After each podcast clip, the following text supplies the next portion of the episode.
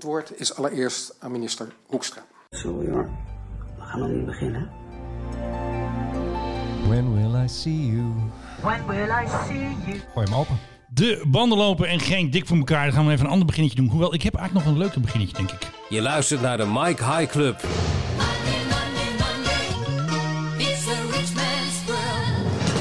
And don't you know it, it's a rich man's world. Ja, de rich man was gisteren natuurlijk Wopke Hoekstra. Goedenavond, dames en heren. Ja, de Uber-ambtenaar die met 4 miljard gaat zwaaien om te zorgen dat KLM overeind blijft. En de Fransen doen het ook. Die gooien er iets van 7 miljard tegenaan. Maakt samen 11 miljard euro.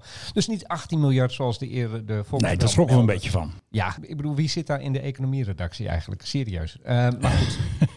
Nee, maar 4 miljard. Als je dan bijvoorbeeld even kijkt op nu.nl... en dan mogen mensen die mogen erop reageren... en die zeggen allemaal, laat toch opvallen. Boehoe. En wat een kortzichtigheid. Financiële Dagblad had vandaag een hele goede analyse... over hoeveel bedrijven er nog meer zouden omvallen als KLM omvalt. En dan zo bezien is die 4 miljard. Tussen de 2 en 4 miljard euro... weet ik, 2 tot 4 miljard, maar dat wordt gewoon 4 miljard natuurlijk. Ja, minimum is maximum, dat weten we allemaal. Dus is die 4 miljard is eigenlijk, ja, koopje, zou je kunnen zeggen. We gaan een heleboel bedrijven redden, een heleboel economische bedrijvigheid redden. Ja. Met 4 miljard euro is dat duur, ja, maar uiteindelijk goedkoop is duurkoop. Dus ik denk dat het terecht is. Ja, nou en Wopke had dus die persconferentie gisteren. En toen scheurde hij dus meteen naar Jinek. Vigo Waas, die was ook de gast bij Jinek. Die ging eigenlijk de vraag stellen of hij wist dat de bonus van Ben Smith, dus de grote baas van de Air France KLM-groep... ja, dat die bonus afhankelijk weer was van het binnenharken van staatssteun.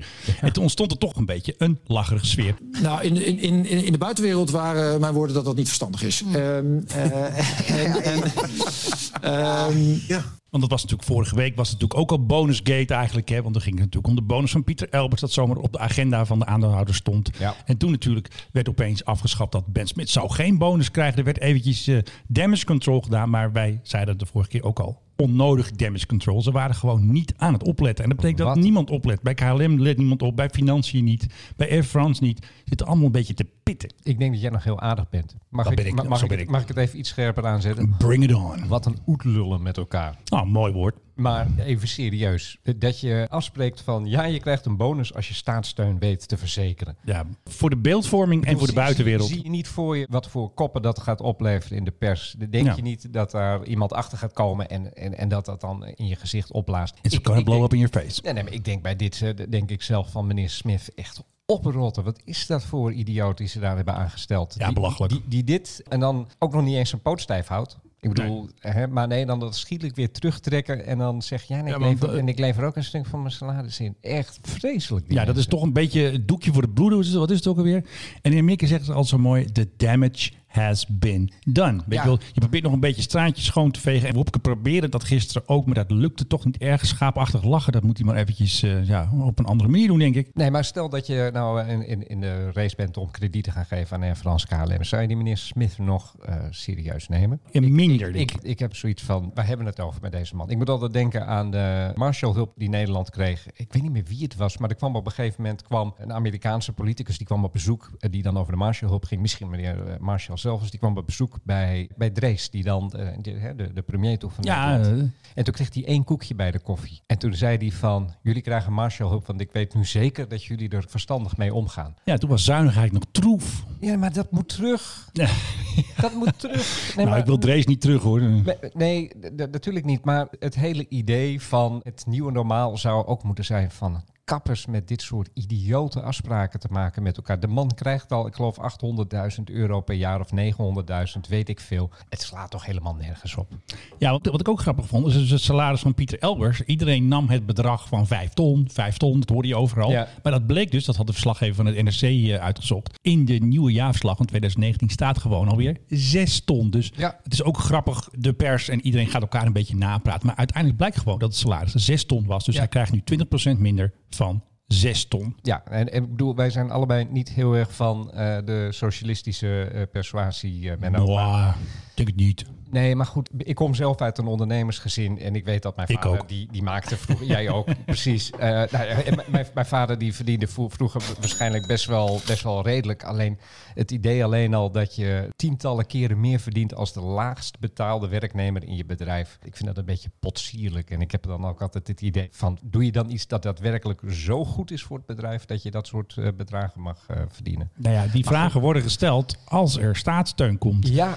En daar hebben we het nu over gehad. Wij zagen dat natuurlijk ook. Hè. Cora werd natuurlijk in stelling gebracht om eventjes iets over de nachtvluchten te roepen en het milieu. Even, want Cora moet je even uitleggen aan de Cora van Nieuwhuizen, onze minister van Infrastructuur en Waterstaat. Het wisselgeld, het politieke wisselgeld, werd eventjes heel duidelijk gemaakt. Want KLM moet er iets voor doen. En het ging er dus om, er werden dus dingen genoemd, milieu, duurzaamheid. Er worden weer even eisen gesteld aan KLM. Dus niet alleen eisen op het gebied van bonussen, maar ook op het gebied van milieu. Om eventjes de politiek alles weer een beetje glad te strijken. Dat ook de CDA'ers en D66 en ChristenUnie ook gewoon mee gaan stemmen. En niet te moeilijk gaan doen over het voorstel. Ja, wasserneus. Als ik dan weer een woord erin mag, of een term erin mag gooien. Nee, we begonnen weer over de nachtlucht en zo. Serieus, duurzamer. Wat is dat in de praktijk? De KLM doet al heel erg veel. Doet dingen op elektriciteit. Ja, precies. Biofuel. En met de biofuels. Daar zijn ze al mee bezig. Er is nu geen geld voor grootschalige investeringen. Dus een nieuwe generatie vliegtuigen kopen die nog zuiniger is. Die zijn er nog niet. Dat kan nog niet. Die zijn er inderdaad ook nog niet. Maar je zou ook oudere vliegtuigen vervroegd kunnen afschrijven. 777's eruit gooien. Wat nieuwere toestellen. Dreamliners erin. Maar ik bedoel, daar is toch ook geen geld voor op het ogenblik. Dus waar gaat dat over? Bovendien, nachtvluchten werd het over. Dat werd zomaar even geroepen. Van werd er ook zo van, maar minder nachtvluchten. Nou zijn er al niet veel nachtvluchten vanaf Schiphol. Maar goed, die worden gedaan. Dat is A-vracht en B van die goedkope charters. Ja, naar charters. En vroeg terugkomen of soms de verre vluchten. Dat is Transavia. Transavia moet snoeihard gaan werken om iedere cent te verdienen als het allemaal weer van start gaat. Dus die zullen heus niet zeggen van we gaan nu alleen nog maar vanaf 7 uur 's ochtends vliegen. Nee. Dus, want dan verdienen ze ook gewoon niet genoeg. Dus het is allemaal zo voor de bühne eigenlijk. Ergelijk. Wat ik ook een beetje voor de bühne vond deze week. We hadden het al over pushback trucks. Er waren al elektrische pushback trucks waar ze mee getest hadden. Hebben we hier ook geroepen. Ja. Maar er werd dus een soort speciale pushback truck gedemonstreerd deze week. Die dus echt aan het vliegtuig gekoppeld blijft totdat hij gaat opstijgen. Dus de piloot bestuurt dat ding zelf. Normaal stuurt het apparaat met 2 wielen en deze kan dus met 4 wielen sturen. Hij kan dus precies de stuurbewegingen nadoen van het vliegtuig. Dat ding is elektrisch en die brengt het vliegtuig dus eigenlijk tot de startbaan. Dan gaat het ding weg en dan geeft het vliegtuig gas en dan vertrekt. Dus dan heb je dus minder... De motoren hoeven dus eigenlijk pas aan als je op de startbaan staat om te vertrekken. En dat scheelt dus ook weer belasting voor het milieu en dergelijke. Maar het was ook wel een beetje voor de bühne, als ik dat mag zeggen. Sorry milieuvrienden. Ja, nee, maar goed, stel dat je naar New York vliegt, heb je net over een vlucht van 6-7 uur. Ja. En daar haal je dan 2 minuten vanaf, of zo. Ik bedoel, maakt dat nou zoveel... Ja, op grondniveau. Ja, op grondniveau. Wel, en als je alles bij elkaar optelt en als je alle start zo doet, dan scheelt het natuurlijk wel. Ja. Kijk, het is natuurlijk ook weer leuk om te laten zien. We doen er iets aan. Dan staan er op die truck altijd zo'n heleboel vlaggetjes. Hè, van iedereen doet weer mee aan dit experiment. Ja, en dan, je weet dat ik 10 jaar geleden in Azië heb gewoond, in Maleisië. En toen vloog ik vaak met Air Asia. Dat is daar uiteraard. Die wonen daar. Ja, dat was echt absurd goedkoop trouwens, die tickets. Dan diende ik wel eens een keer een ticket in bij een opdrachtgever. En die zei van, was dit de taxirit naar het vliegveld? Nee, dit was het hele ticket. Ik heb daar wel eens een keer internationaal gevlogen voor, ik geloof, €15 of zo. Retour. Maar goed, omdat ze zoveel mogelijk wilden besparen op brandstof, maar eigenlijk gewoon op geld. Die steeg ook altijd, had ik het idee, heel erg langzaam op. Die hadden die lange banen van Kuala Lumpur International Airport. Dat scheelde gewoon centjes. Nou, de wielen waren altijd net omhoog. En dan zag je het einde van die baan onder je doorschieten. Die gebruikte echt die hele baan. Die gaven ook in het begin heel langzaam gas. Misschien moeten we dat ook maar gaan doen. Hè? Wie zegt dat je zo snel mogelijk los moet zijn? Dus, maar voor de rest, ik kan me er toch niet voorstellen dat we hier nou echt een deukende pak boter gaan krijgen. Een plakje boter misschien. Door die voorwaarden die nu worden gesteld. Ja, precies. Hey, en er was ook nog weer een boos iemand, of tenminste, hij was al eerder boos geweest. Had een brief geschreven naar de EU, naar Timmermans en zijn vrienden. Mr. O'Leary, die is niet zo blij met al die staatssteun, geloof ik. Onze grote vriend. Ja, de man met het karakter als schuurpapier. Ja. En altijd een vriendelijk woord voor zijn concurrenten. Ja, nee, eigenlijk, kijk, hij heeft gelijk. Hij dreigt met een rechtszaak. Ja, ik denk niet dat heel erg veel gaat uitmaken. Nee, maar hij dreigt ermee. Het dreigen is ook wel leuk. Europees niveau wil aanvechten, dan ben je 5 jaar verder. En dan, ik bedoel, wat maakt het uit? Het gaat om het hier en nu. Maar hij heeft natuurlijk gelijk. Je steunt KLM, Air France. Maar wat nou als we nog een maatschappij zouden hebben in Nederland? Gewoon een commerciële maatschappij. Dan heb ik het niet over TUI of zo, maar gewoon met lijnvluchten. Ja. Zou je die dan ook moeten steunen? Nou, eigenlijk wel, want anders gaan die ook zeggen, ik wil ook. Wij willen ook gered worden. Anders moeten wij failliet gaan, of dat vinden we ook niet leuk. Een van de belangrijke gebruikers van Eindhoven is Ryanair. Ja. Moeten we Ryanair dan niet ook steunen? Nou, er zijn wel wat minder dagen vliegen. Hè? Want ze hebben die basis natuurlijk ook weggehaald, dus maar dan al een tandje minder. Ze gebruiken ook de Nederlandse vliegvelden. Ze maken ook gebruik van al die faciliteiten. Daar komt ook werkgelegenheid door. Ja, ik zou dan zeggen, misschien moet je die ook wel gaan steunen. En misschien EasyJet ook wel. Britse maatschappij, maar heel veel vluchten vanaf Amsterdam. En je hebt natuurlijk gezien wat Italië gedaan heeft. Die gaat Alitalia, waar ze natuurlijk al heel veel geld ingooien. Die gaan ze gewoon nationaliseren alsof het niks is. Ja. Gewoon, oh jongens, van de zomer gaan we even wat nationaliseren. Ja, nee, maar ik bedoel, Italianen doen toch waar ze zin in hebben. Dat zag je dus gisteravond ook. De Fransen hadden een persconferentie. Het was een beetje weer iedereen apart. Ja. Ze hadden eigenlijk gewoon een soort van Zoom of een soort van teampresentatie moeten doen. Maar iedereen stond opgeleid. Hè. De Franse baas en Wopke, de Franse minister. Maar dat doen ze dan weer niet. Het is weer iedereen voor zich. De mensen voelen dat wel. Dat het eigenlijk gewoon 2 ikjes zijn, 2 belangen, 2 landen. Die zitten allemaal een beetje om de koek te vechten.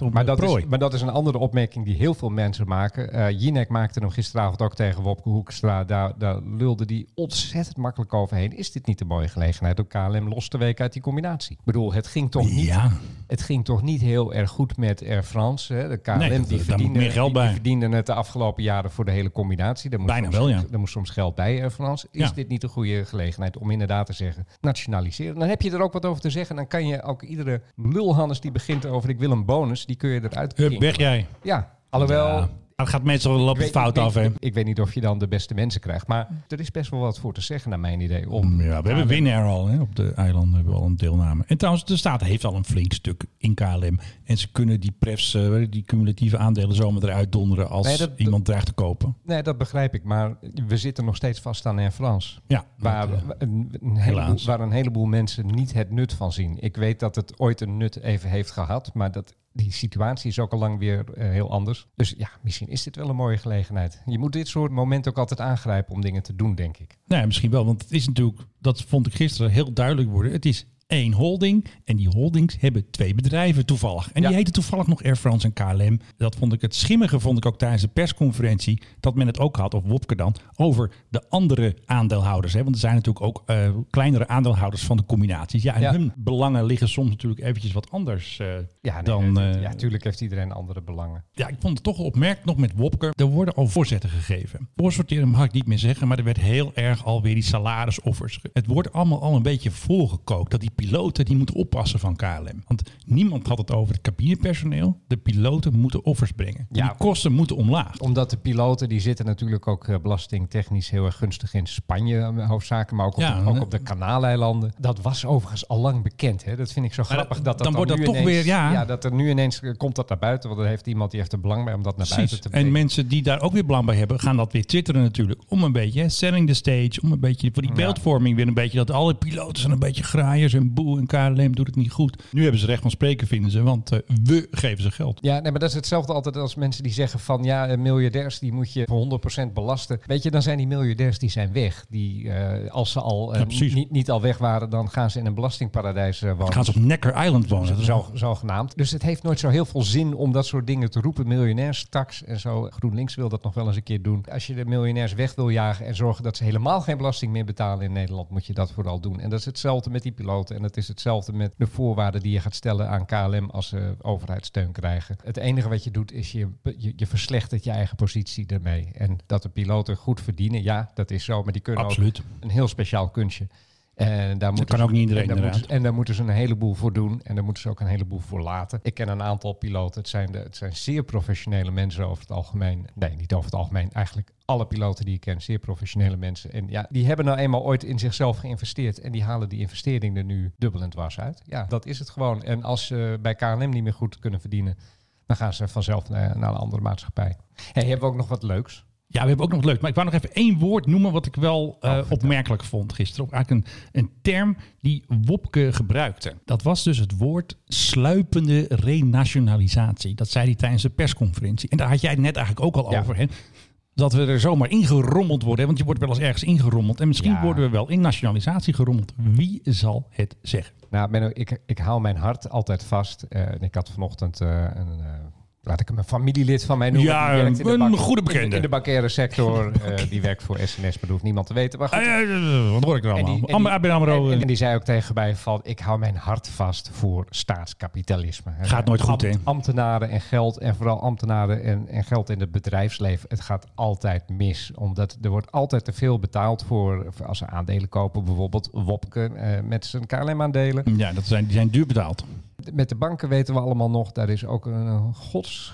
Zijn mensen heel rijk geworden. Hoog bedrag en wij zijn het niet. Voor neergeteld. En dat bleek toen ook echt heel erg veel goedkoper te kunnen. Ambtenaren kunnen ook niet onderhandelen. Ik hoor dan altijd Erik de Vlieger voor me. Die heeft ooit, die zei van ambtenaren kunnen niet onderhandelen. Hij vond het heerlijk om met de ambtenaren te praten. Ik heb dat ook andere zakenmensen wel eens horen zeggen van... Oh, doe mij een ambtenaar om een contract af te sluiten. Ze zijn moeilijk qua voorwaarden, maar qua geld haal je altijd het onderste uit de zak. Dus het is voor nu is het even goed, maar ik denk dat er ook even naar lange termijn moet worden gekeken. En dat de staat ook zo snel mogelijk weer uit... we moeten er vanaf. Ja. Oké. Nou, we blijven nog heel even in de KLM-sfeer. Daarna gaan we wat anders doen. Want wie was er natuurlijk heel erg dankbaar voor het geld van de belastingbetaler? Nou, jongens. Ik voel hem al aankomen. When will I see you? Oh ja, Marloes, hè? Ja, Marloes had natuurlijk meteen een posting op Instagram gezet dat zij echt persoonlijk vanuit haar blauwe hart, dankzij de Nederlandse belastingbetalers, zijn heel erg blij dat het geld er is. Want ja, anders kan Marloes natuurlijk niet meer vliegen. Ben jij misschien niet erg in het geheim, in het geniep ergens een beetje verliefd op Marloes geworden? Nee, dat ontken ik.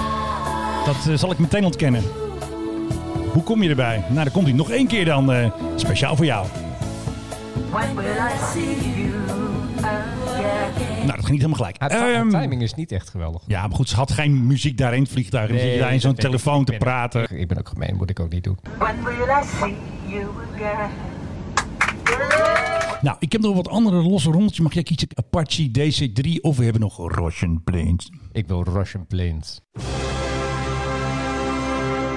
Er wordt natuurlijk nu een heleboel vracht vervoerd. En er is al een keer een C-17 van onze knipkaart. Nederlandse is via eigenaar van een aantal C-17 in Hongarije. Maar die waren op. Dus werd er een Russisch bedrijf ingehuurd. Dat heet Volga-Dnepr. Of hoe heet het nou eigenlijk? Maar ze zijn echt Russisch, hè? Ja, dus nee, zo klinkt het. Niet weer, ik wou net zeggen, dit zijn niet weer de Oekraïners die je nu Russisch... Nee, want dan heb ik straks die ambassadeur weer aan de lijn. Precies, en dan ontketen ik weer een kleine oorlog. Nee, dit zijn dus vrachtvliegtuigen. En die vliegen dus met een bijzonder vliegtuig, met de Ilyushin Il-76. Ja. En de Russen gaan met de tijd mee, dat zeg ik trouwens wel heel vaak. Maar ze gaan wel met de tijd mee, ze hebben een mooi filmpje gemaakt. En dan moet je je voorstellen, in het filmpje, dat zeg ik ook heel vaak, moet je je voorstellen. Iedere jong zegt dat ook wel eens trouwens. Moet je je voorstellen, de piloot zit in zijn cockpit, heeft een mondkapje voor, ja, en hij heeft een Russisch accent. Dus hij gaat dus zeggen wie hij is en waar hij voor vliegt. Maar dat klinkt dus ongeveer zo. Ik denk dat hij Igor heet of zo. Nou goed, dat gaan we nu even horen. Hello everybody, my name is Dmitry, I'm a captain of Volga-Dnepr Airlines. Volga-Dnepr Alliance, daar vliegt hij voor. En zij hadden dus allemaal kisten ingeladen voor Nederlandse ministeries. Je zag dus allemaal de namen van de ministeries op de container staan. En zij vlogen vanaf Maastricht vol gas naar Sint Maarten om de spullen te brengen. Ja. De Ilyushin 76. Ik vind het trouwens een prachtig toestel. Is best mooi, want je zag ook die foto's dat die ging landen boven dat strand in Sint Maarten. Schitterend gezicht. Ja, waar al die mensen altijd achter de hekken stonden. En dan ging de KLM 747 die ging starten en dan werden al die mensen het water ingeblazen. Ja, dat gebeurt altijd weer briljante opnames. Nee, maar goed, die Ilyushin 76, prachtig toestel.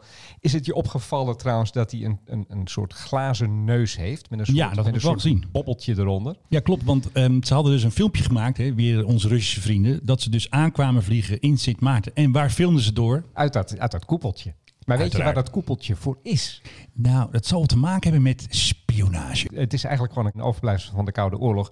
Nee, de Russen die hadden altijd het idee van we hebben burgerluchtvaarttoestellen. Ja. Maar die willen we heel snel kunnen ombouwen tot militaire toestellen. Dus het was de bedoeling dat daar, als er dan daadwerkelijk oorlog zou uitbreken, dat daar de bommenrichter zou gaan liggen eigenlijk. Hè. Die kijkt dan naar beneden. Net als bij de bommenwerpers die we nog kennen uit de Tweede Wereldoorlog. Ja, die lag op zijn buik en die keek door zo'n ding. En die, dan kon die zijn bommen afwerpen. Daarvoor is dat koepeltje.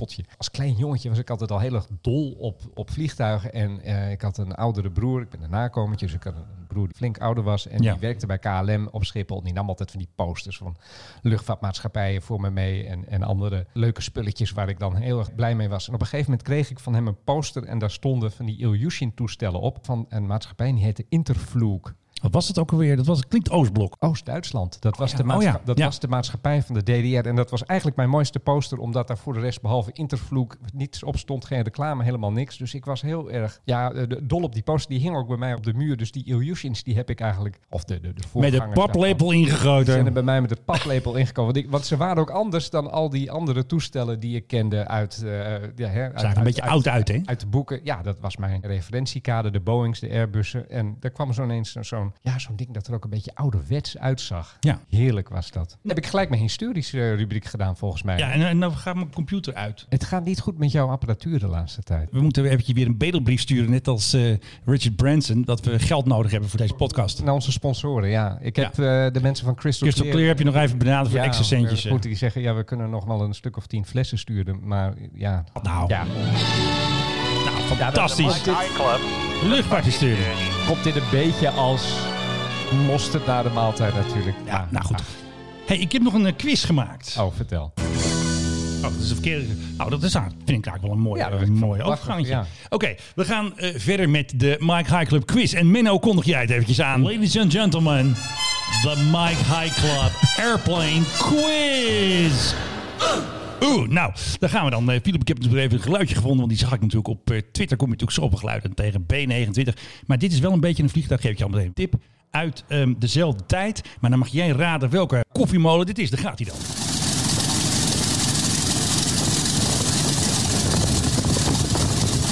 Nou, dit is één motoren, denk ik. Ja, dat klopt, dat klopt.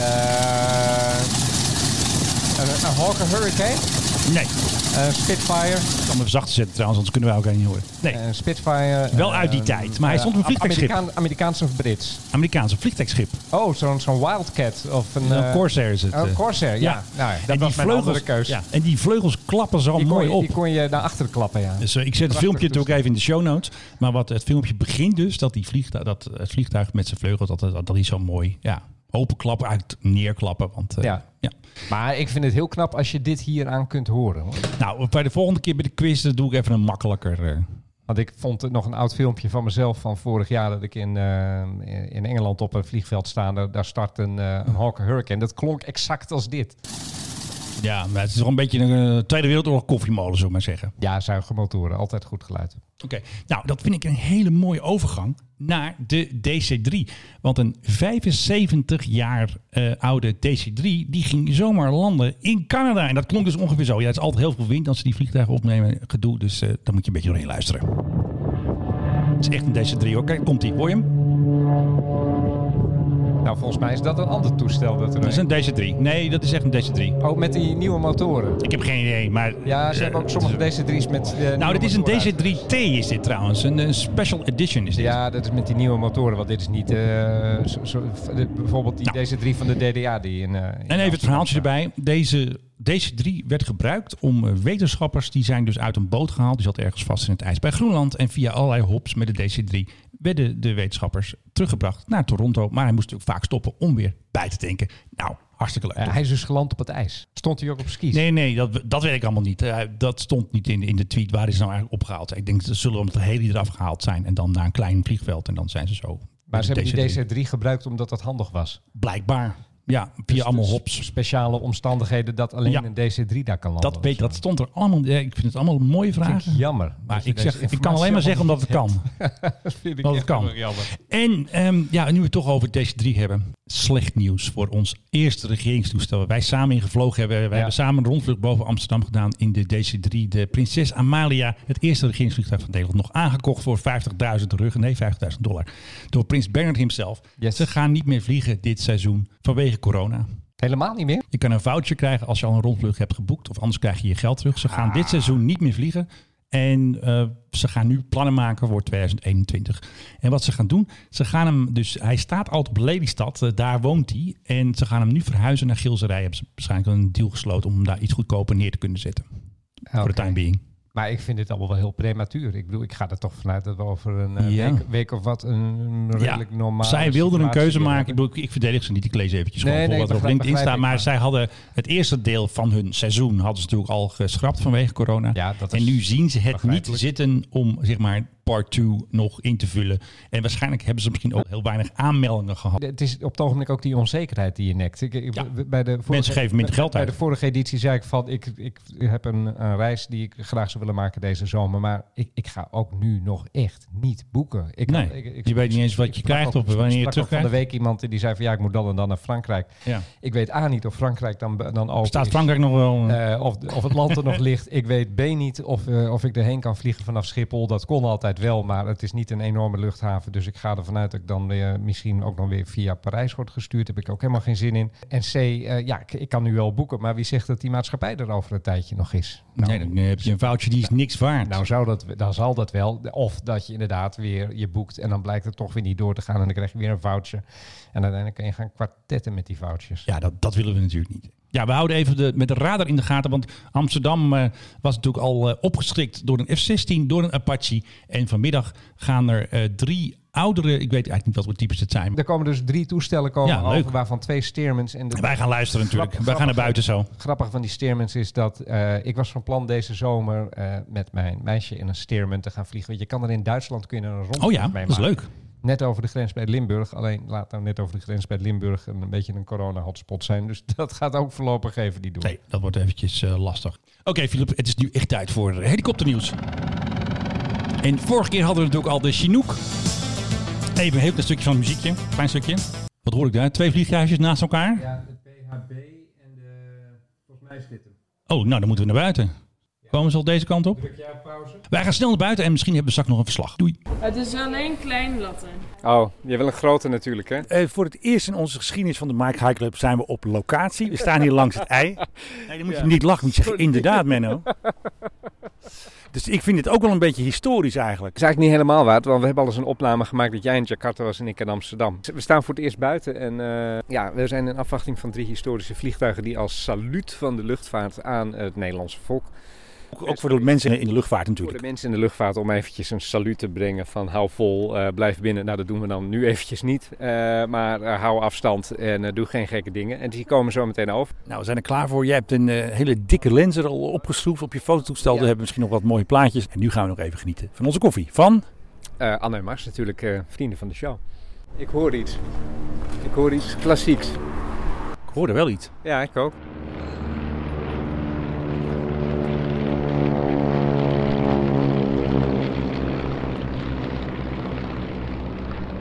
Nou, hoe was dat, Philip? Wat ging er door je heen? Rood en witte bloedlichaampje. Dit was wel mooi. Dit had wel even een ouderwets gevoel, zullen we maar zeggen. Het was gewoon informatie. Eentje voorop. Volgens mij was het de Havilland voorop en dan de 2 Steermans erachter. En als saluut is het denk ik heel erg geslaagd. Maar ze mogen mij nog wel even een rondje maken. Maar dat doen ze natuurlijk weer niet. We gaan nu dus snel terug naar de studio.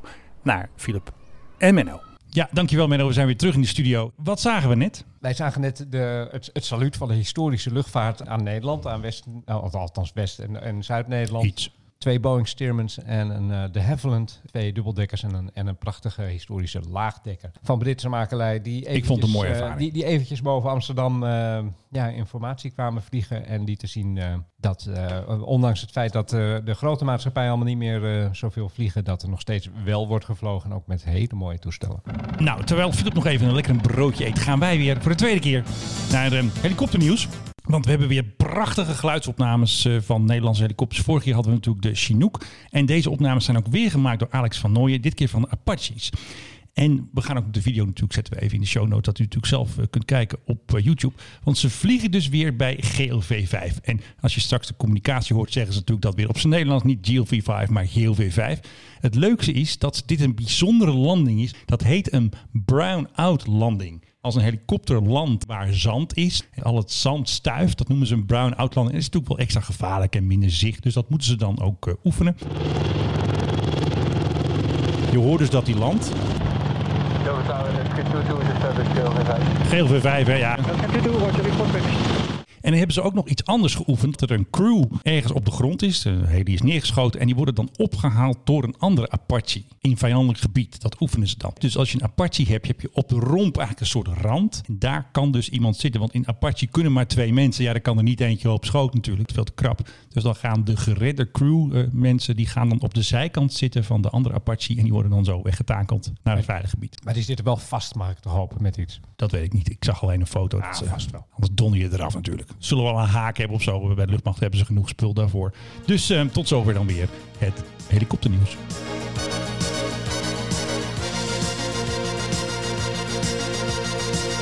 Weet je dat toen ik een klein jongetje was, ik altijd helikopterpiloot wilde worden? Geen straaljager. Ik wilde straaljagerpiloot worden. Ja, alle andere jongetjes wilden gewoon piloot, maar ik wilde helikopterpiloot. Want het leek me zo leuk dat je dan verticaal kon opstijgen en landen. Dus dat was gewoon jouw favoriet? Ja, ik wilde straaljagerpiloot worden. Ja, ik dacht, dan ga je naar boorplatforms, dus dat leek me heel spannend. So when you think more, think Boeing 737 MAX 10. Ja, we moeten het weer hebben, Filip, over onze vaste gast in de show is naast Stef Blok. Buitenlandse zaak. Is en, ook de Max. En Anouk. Hè, Anouk ook niet vergeten. Lekker belangrijk. Ja, bericht in de Wall Street Journal net dat de delays, de vertraging bij de 737 MAX en het herstel, de revalidatie daarvan gaat nog langer duren. Heeft natuurlijk alles te maken met de Big C, corona. En dat betekent dat Boeing waarschijnlijk pas op het laatst van de zomer of augustus, denk ik, hè? Begin van de herfst meer kan gaan vertellen over wanneer de 737 MAX weer gaat vliegen. Dat is mijn, hè?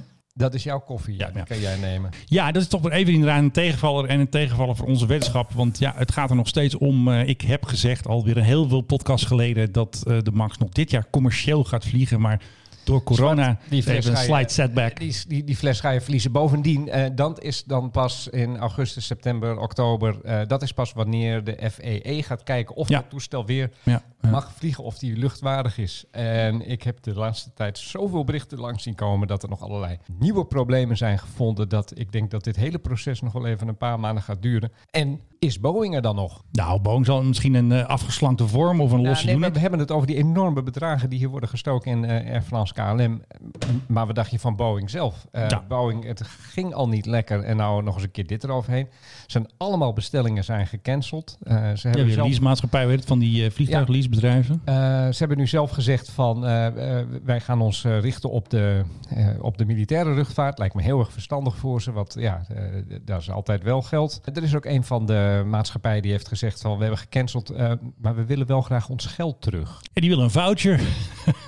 Dan gaat het even over cash. Dan gaat het even over een bedrag en dat in deze tijden. Ja, dat hebben ze niet. Ik vraag me af of zullen we wel ergens hebben? Hebben ze voor andere dingen nodig? Ik denk dat de vraag stellen en beantwoorden is. Ja. Het lijkt mij geen sinecure om dat ergens nog op een bankrekening te gaan vinden, want het was, als ik me niet vergis, meer dan $300 miljoen. Ja. Dus Boeing, de MAX, ik blijf er hard hoofd in houden. Maar goed, als het goed is, ga ik er een flesje champagne mee. Nou, en ik heb nog een opmerkelijk straaljagernieuwtje.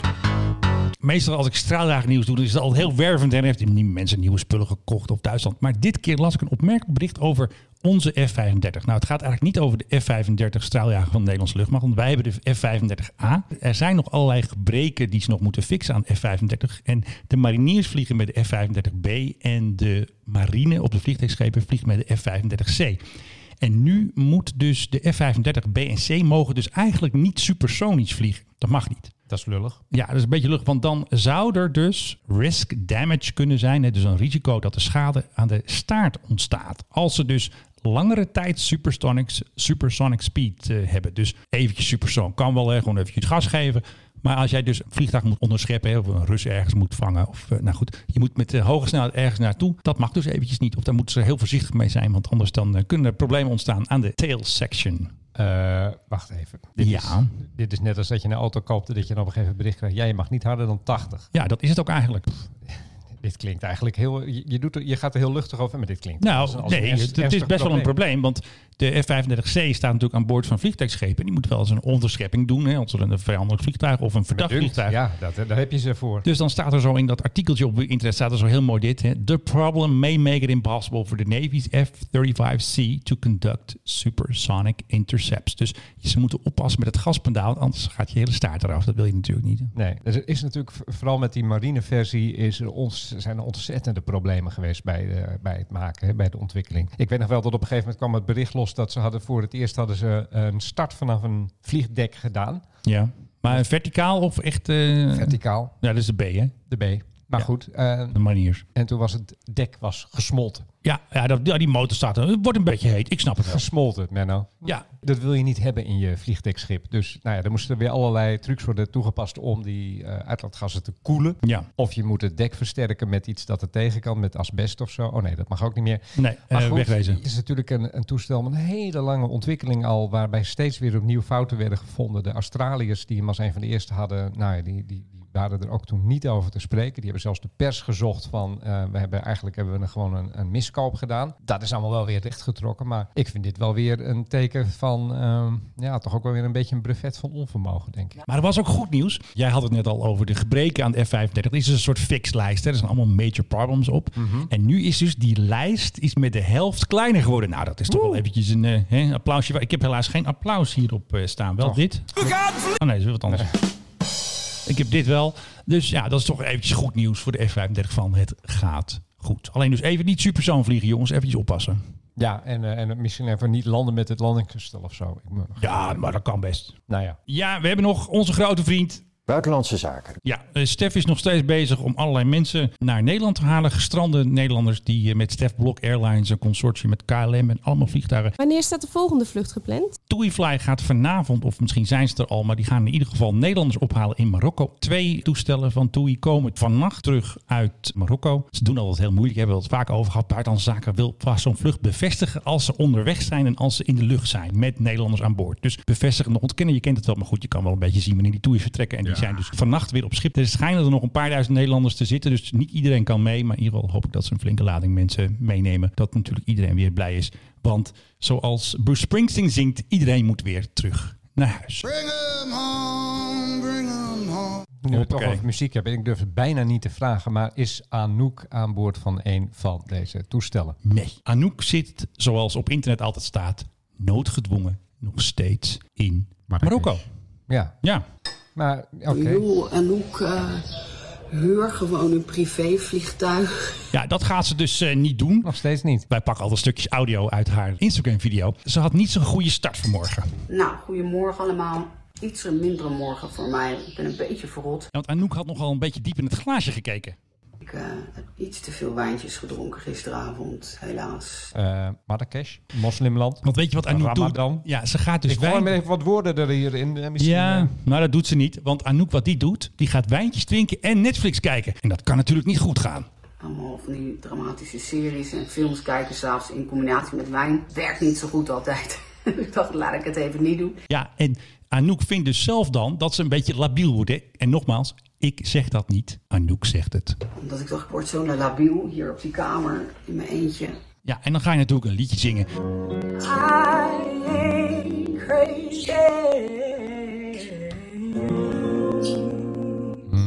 Wel labiel, niet crazy. Ja, dat dus weer niet. Nou, zijn, hartstikke leuk, toch? Het spel van woorden van Anouk. Maar... Ja, en als we maar weer niet aan het boren zijn daar... Ja. Zal ik nog eens opzoeken of welke vluchten er nu weer gaan vanaf Casablanca? Ja, dat vind ik een goeie. Lekker belangrijk. Maar ondertussen trouwens ook nog de volgende maatschappij die heeft aangeklopt voor overheidssteun. SpiceJet in India. Komt even hier door mijn beeld heen geschoten. Hoeveel geld is het? Nou, ze zeggen zelf, dat is wel opmerkelijk, dat ze hebben een comfortable cash position. Oh, nou, dat zal het wel. Kijk, hebben de cash. Dat moet je dan weer niet zeggen natuurlijk. Maar ze hebben wel de helft van hun werknemers, moet ik zeggen, hebben ze eruit gestuurd. Het is natuurlijk een low-cost carrier, dus zoveel geld zal het ook weer niet zijn. Maar hoeveel precies, dat staat er niet in. Maar wel dat ze ondertussen bijna net zo groot zijn als Air India. Ja. De staatsluchtvaartmaatschappij en... Ja, dat ook in India is het lockdown. Dus er wordt niet of nauwelijks gevlogen. En SpiceJet wil ook geld zien, maar dat hoeft niet zoveel. En dat hoeft ook niet zo heel erg snel te komen. Want, even kijken, ze hebben een liquidity crisis. Ze hebben een 61 biljoen, dus miljard dollar. Dat is best een bedragje. Cash burn in the second quarter. Dat is heel veel. Laat dat even op je inwerken. 61 miljard? Ja. Maar wat voor munteenheid is dat? Dollar, US. Oh, echt dollar? Oh, wauw. Ja. Dus oké. Dat is best wel even...